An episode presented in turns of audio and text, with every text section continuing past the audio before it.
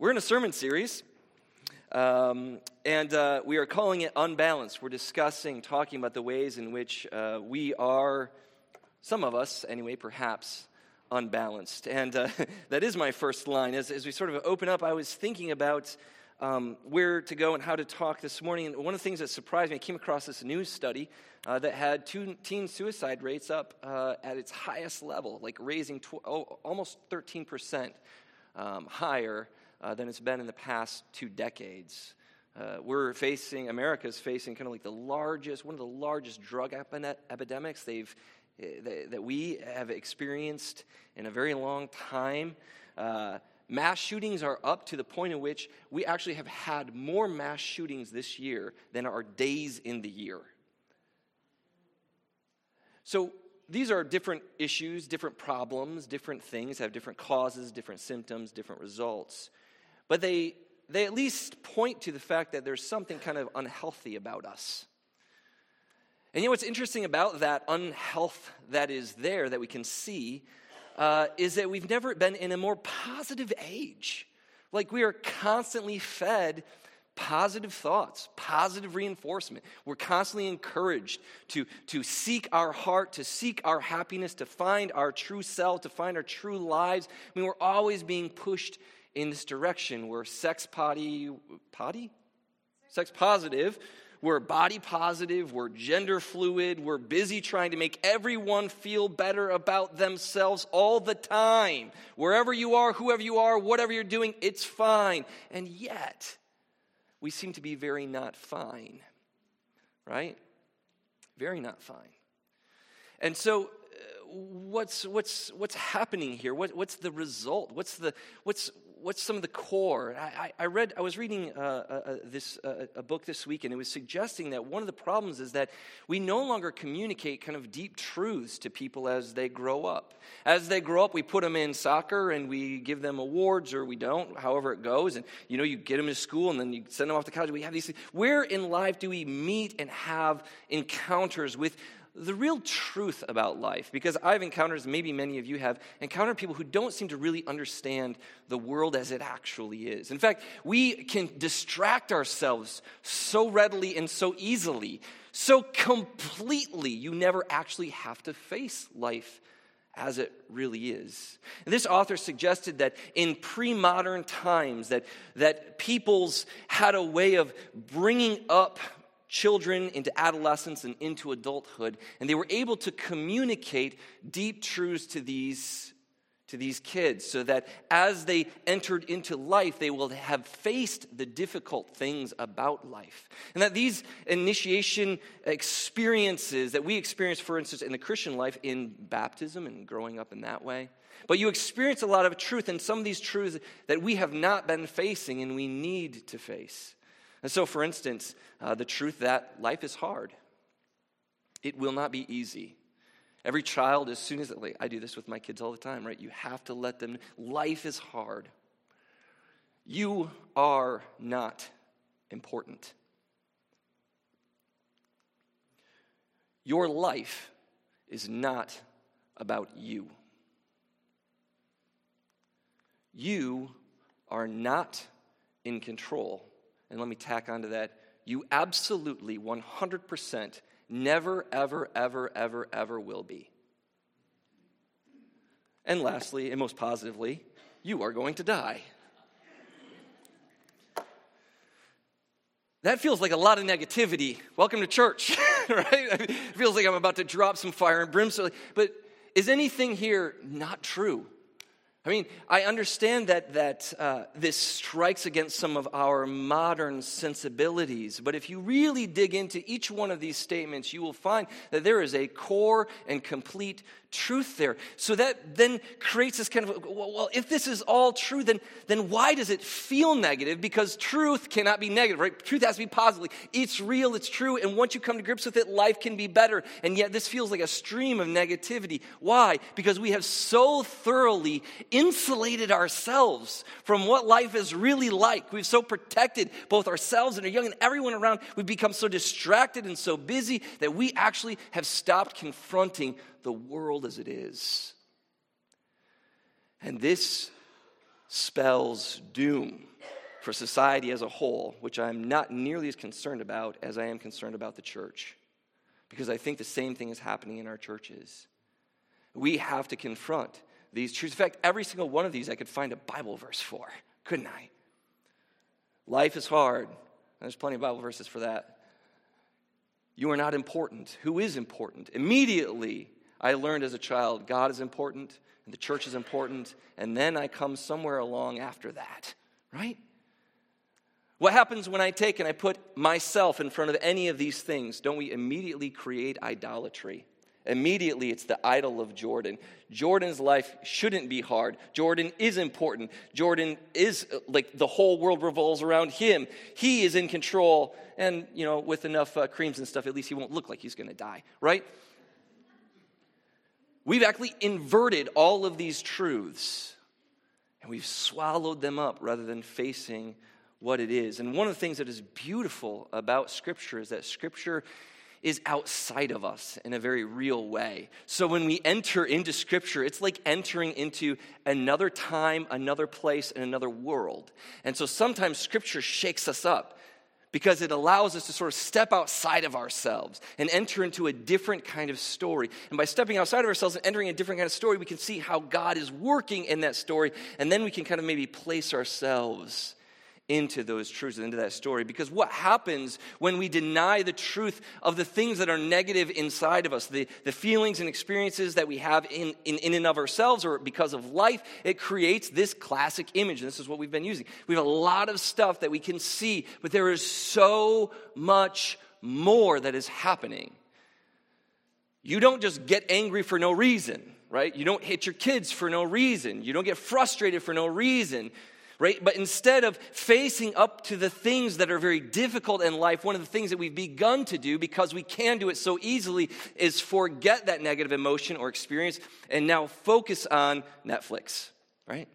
Or a drink, or call a friend, or pick up a video game, or you know what pick up a book or turn on the news or, or, or whatever. I mean, we have endless streams of distractions. And so we never have to dig in and ask those questions of, all right, why? We never have to face those truths. One of the things I find very interesting about, um, about this passage in John chapter 11, you want to grab your Bibles. We'll be in John chapter 11 today. If you didn't bring a Bible, just uh, this is exactly like the pew in front of you. You can follow along right with me. I'm going to be on page 897. It's a classic story. It's a story that if you kind of went to Sunday school at all, maybe you've already heard it before. Uh, it's a story of Jesus and Mary and Martha and Lazarus. And I'm not going to read all the text. I want to encourage you to read it all at home. We're going to look at a couple of different places because it's just kind of big. And so, for time's sake, uh, we'll look at a few places. But the story opens up with meeting Jesus, who we've already met, and meeting Lazarus and Mary and Martha. Um, and immediately we find out that uh, in verse 2, or sorry, verse 3, these sisters um, Mary and Martha, send word to Jesus. And this is their word, they say in verse 3 Lord, he whom you love is ill. one of the things we're used to experiencing when we think about Jesus is that Jesus loves everybody, right? or that Jesus is love, maybe even. But remember also that Jesus was a man, a human, just like you, uh, some of you anyway, uh, human just like all of us mentally. Uh, but the, the point is to say that, that um, Jesus had friends. He had people that he wanted to spend time with. And these were his friends he wanted to send, spend time with them. And these were friends that Jesus had spent enough time with that they knew Jesus' power. They had believed, they were followers of Jesus. They believed in his message. They put him up in their house. It is very likely that Lazarus helped fund the missions that Jesus was doing as he went from place to place, right? They, there is something that is deep here. And so when you see this message from the sisters, hey, the one you love, I want you to take that and make that your best friend. I don't know who that is. But whoever it is, that if you got a phone call that said, this person is sick, you would hop the next plane to go and be with them. All right? That's what we're talking about here. And remember with me that being ill, like a common cold could kill you right? In the ancient world. So, like, you might pick up the phone and be like, well, have you gone to see a doctor, right? Do I really need to, need to take this plane ride? Like, for them, the one you love is ill is like, this guy has a cold and he's gonna die. You need to get here, Jesus. Your best friend is sick. Jesus answers very coolly in verse 4. He says, This illness does not end or lead to death. It is for the glory of God, so that the Son of God may be glorified through it. And then Jesus sits. And he doesn't just sit for an hour or an evening, he sits not for one day, but for two. For two whole days, Jesus stays where he is. Now, put yourself in your best friend's place with your two sisters, right? For two days, how many times do you think Mary leaned over to Martha and said, When's Jesus going to get here? How many times did Martha think, Why is Jesus not here? How many times did Lazarus, who is laying on his bed in pain, pain that is apparently probably enough to kill him because he dies after a few days, he is dead. That pain is existing. How many times did Lazarus, holding himself, pray to God, God, get Jesus here faster. And what is God doing? What's God doing? He's waiting. He is just waiting. He has sat. Now, this is what I, I love next. Look at verses uh, 7 and 8 right? So what happens after two days? After two days, Jesus, I just sort of see him sitting on a rock. I imagine this, and he just slaps his legs, stands up, says, "All right, time to go," right? And the disciples are horrified because they, because they just had an experience just a few days before, and they're like, "Wait." Bethany is where Lazarus and Mary and Martha are. That's two miles from Jerusalem. Jerusalem is where we were just almost killed, Jesus. Do you remember that? I don't know how much you guys know about dying um, by being stoned to death, but if you get to pick how you die, don't pick that one, right? Well, what is what, what, what do they say? They say, Jesus, like, if you go in, they're going to try to crush your head with a big rock. They were just doing that. And there are police forces. There's no 911. There's no one to call. If a mob catches you and they want to smash your head in, Jesus, they're going to smash your head in. Do you really want to go there? Now, remember with me for a second, too, that Jesus is also a human being. He is a man, which means that he also experiences fear. When he was in the Garden of Gethsemane, what did he experience? Fear. Why? Because everyone's afraid to die, even Jesus, right? Like there's this experience where, where you can imagine that kind of being in him. Like, I'm gonna go and confront this. And he does. In fact, what's funny is how he responds. Look at how he responds. The, these, these disciples are standing around him. Jesus slaps his leg, stand up, time to go, everybody. And they're standing around like, didn't we just almost die, Jesus? Didn't you just almost get killed? And Jesus says this, you know, aren't there 12 hours in a day? Aren't there 12 hours in a day? If anyone walks in the day, verse 9, does he does not stumble because he sees the light of the world, but if he walks in the night, he stumbles because the light is not in him. That might have been the worst answer that I've ever read. What does that even mean? Like you like just imagine put yourself in the disciples' experience for a moment. Jesus tells them they're going to be standing around. Wait, this changes the subject, doesn't it? Like we were talking about death just a second ago, and now we're talking about Jesus is trying to help them, though. You see that?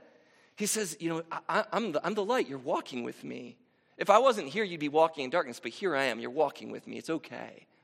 And yet they can't pick up on that, can they? They're so deep in their panic, they're so deep in their fear, they can't, they can't work their way out of that to hear Jesus and understand because they continue in their confusion. After saying these things, he said to them, Our friend Lazarus has fallen asleep, but I'm going to awaken him. Clearly, he wasn't getting his point across. He had to clarify just a bit. The disciples said to him, Well, if he's fallen asleep, he'll wake up. We don't need to take this trip after all. Because again, do you remember stoning, death? People don't like you, right? And then Jesus says, Oh, well, all right, all right. Then Jesus told them plainly, Lazarus is dead. For your sake, I'm glad. That's a thing to say about your BFF, isn't it? For your sake, I'm glad. Why? So that uh, I'm glad that I was not there, um, so that you may believe, he says. So, this is all Jesus moving forward, uh, allowing them to sit in this place of uncomfortable suffering. And, and as we move into the story, the rest of the story, so we'll look at these two next sections, verses 17 through 27, is Jesus encountering Martha. And then the next section, Jesus encounters Mary. And I want you to see how he does the same thing to both of them. Notice verses. Um, Verse 21, so we'll jump down. Jesus goes and he, he, he gets to the Bethany area and he moves toward the house where the people are mourning. And Martha hears that the Lord is on the way, and so she goes out to meet him. Look at verse 21. Martha said to Jesus this Lord, if you had been here, my brother would not have died. That sounds like a knife wound. And then a little twist at the end. Where were you, Jesus? I love her faith, though. Look at verse 22. But even now, I know that whatever you ask from God, God will give to you. So Jesus leans in and he hints at her. He says, Your brother will rise again. And she answers back, Yes, I know. There's a resurrection day. I know God will fix everything. I know. He, she, she sloughs it off to the future. And Jesus says, I'm standing in front of you. I'm the resurrection. I'm the life. Believe in me. And she says, I do believe in you. But she can't, she can't close the gap. She can't close the distance between Jesus being there, the resurrection and the life, and her dead brother, she cannot think Jesus can now do the impossible. Because no matter what, even seeing Jesus, her mind is locked into a box of what can be done and can't be done. Maybe that's a lesson here that whatever box we have locked God into in terms of what can be done, God can think bigger than you can. That whatever you expect to happen, God can do something else. Because even as Jesus, the one who has done all kinds of incredible things, stands in front of her and says, I am resurrection, she never thinks to say, Jesus, raise my brother. Then raise my brother.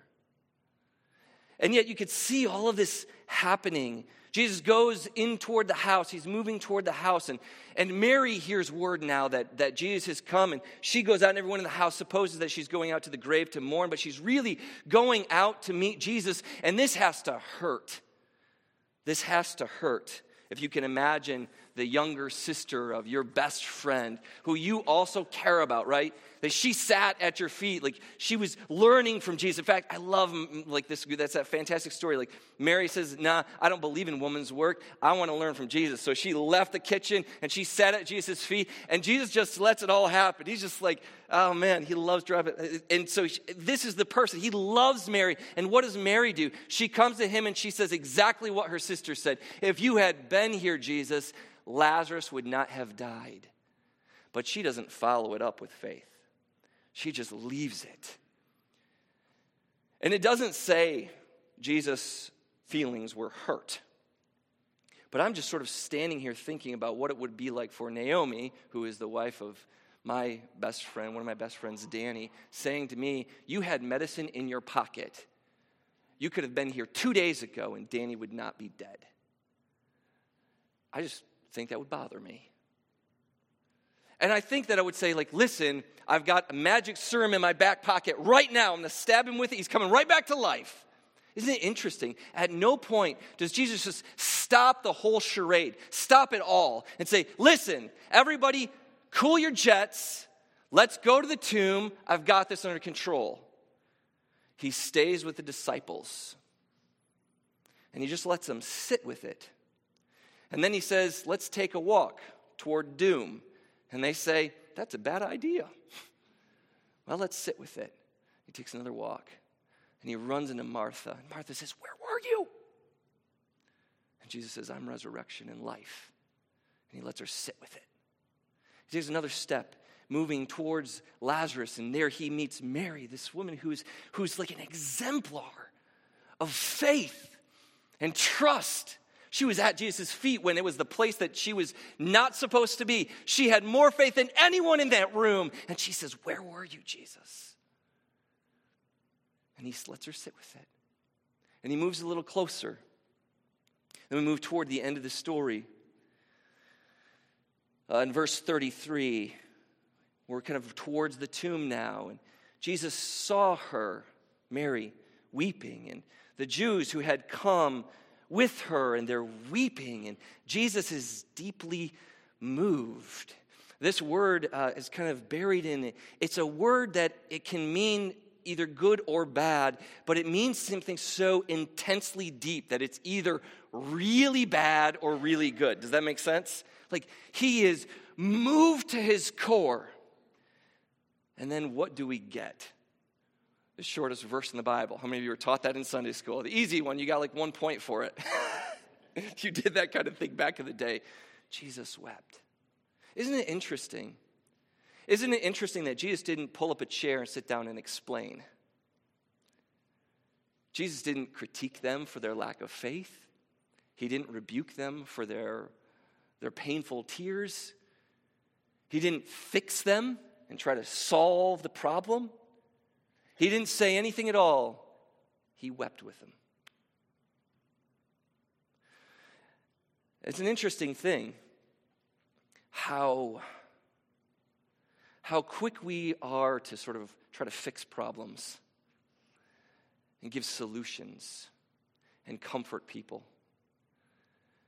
Oftentimes, when we find ourselves trying to fix those, those things that are happening, maybe you run into somebody, maybe somebody in your life is really wrestling with something painful, much like Mary and Martha and Lazarus and the disciples in this thing. Our, our knee jerk reaction, if we're probably Lazarus, Mary, and Martha, is to find some solution right now to sort of bury that, that, that negative feelings or those emotions, to pretend like they're not there and what Jesus does is he rejects that completely and he embraces it and he moves it and he allows the disciples to embrace it and move through it. And he doesn't do what so many of us are tempted to do because so many of us are tempted to sort of bring that person and make them happy again. Aren't we all supposed to be happy?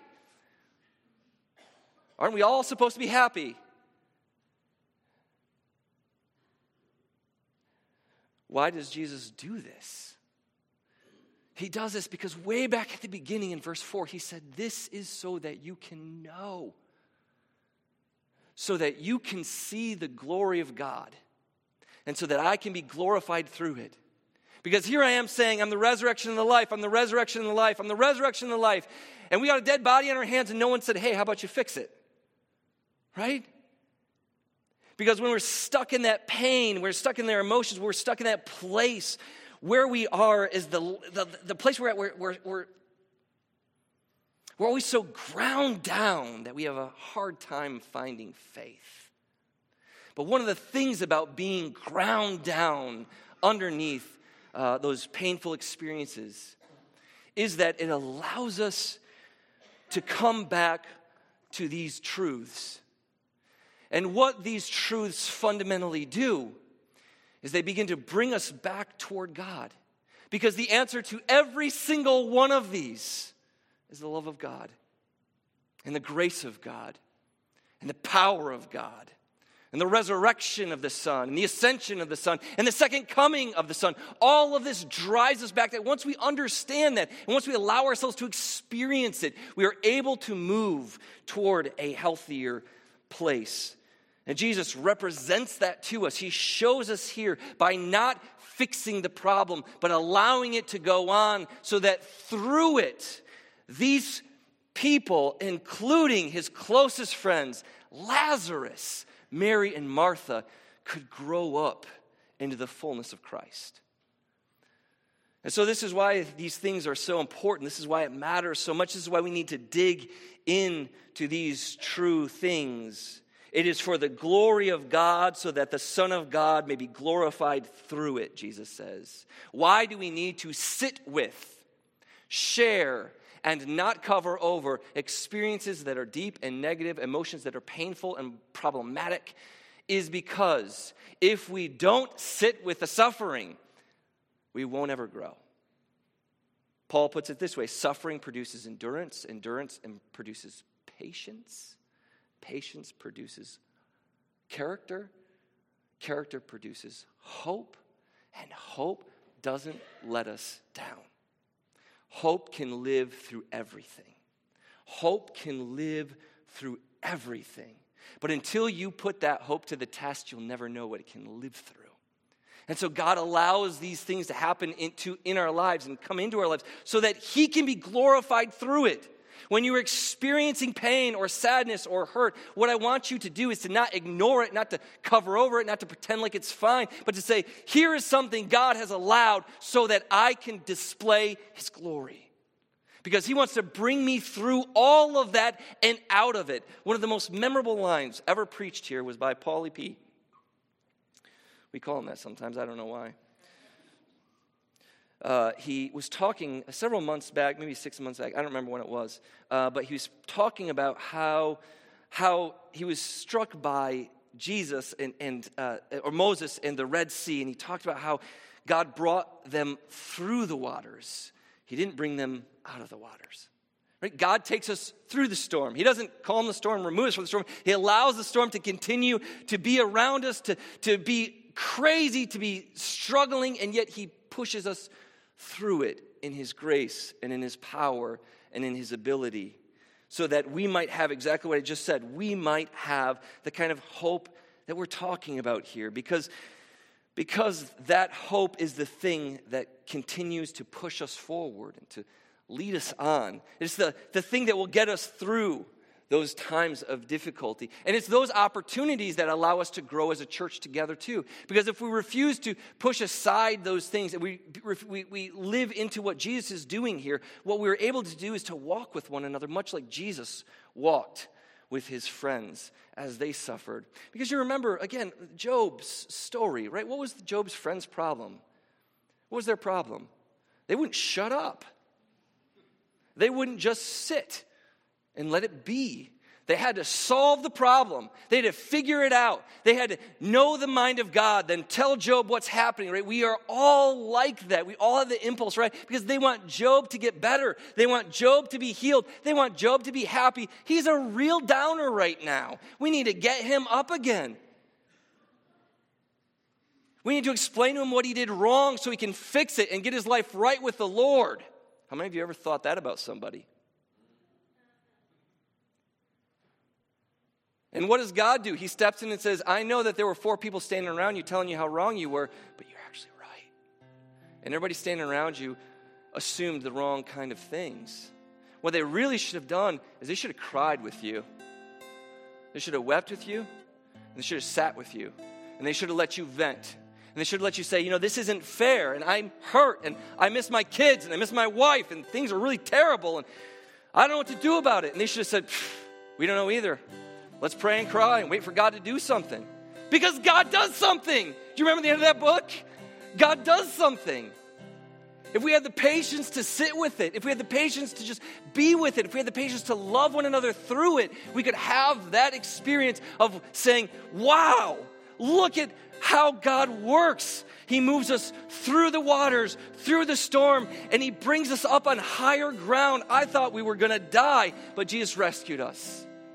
And every single Christian in this room, were we honest and truthful and really dug in our past, say, there are plenty of times where I see God doing that. And what I want you to do is to remember that. The next time those emotions come for you, or the next time somebody says, man, I'm having a hard time, maybe don't cheer them up. Maybe say, why?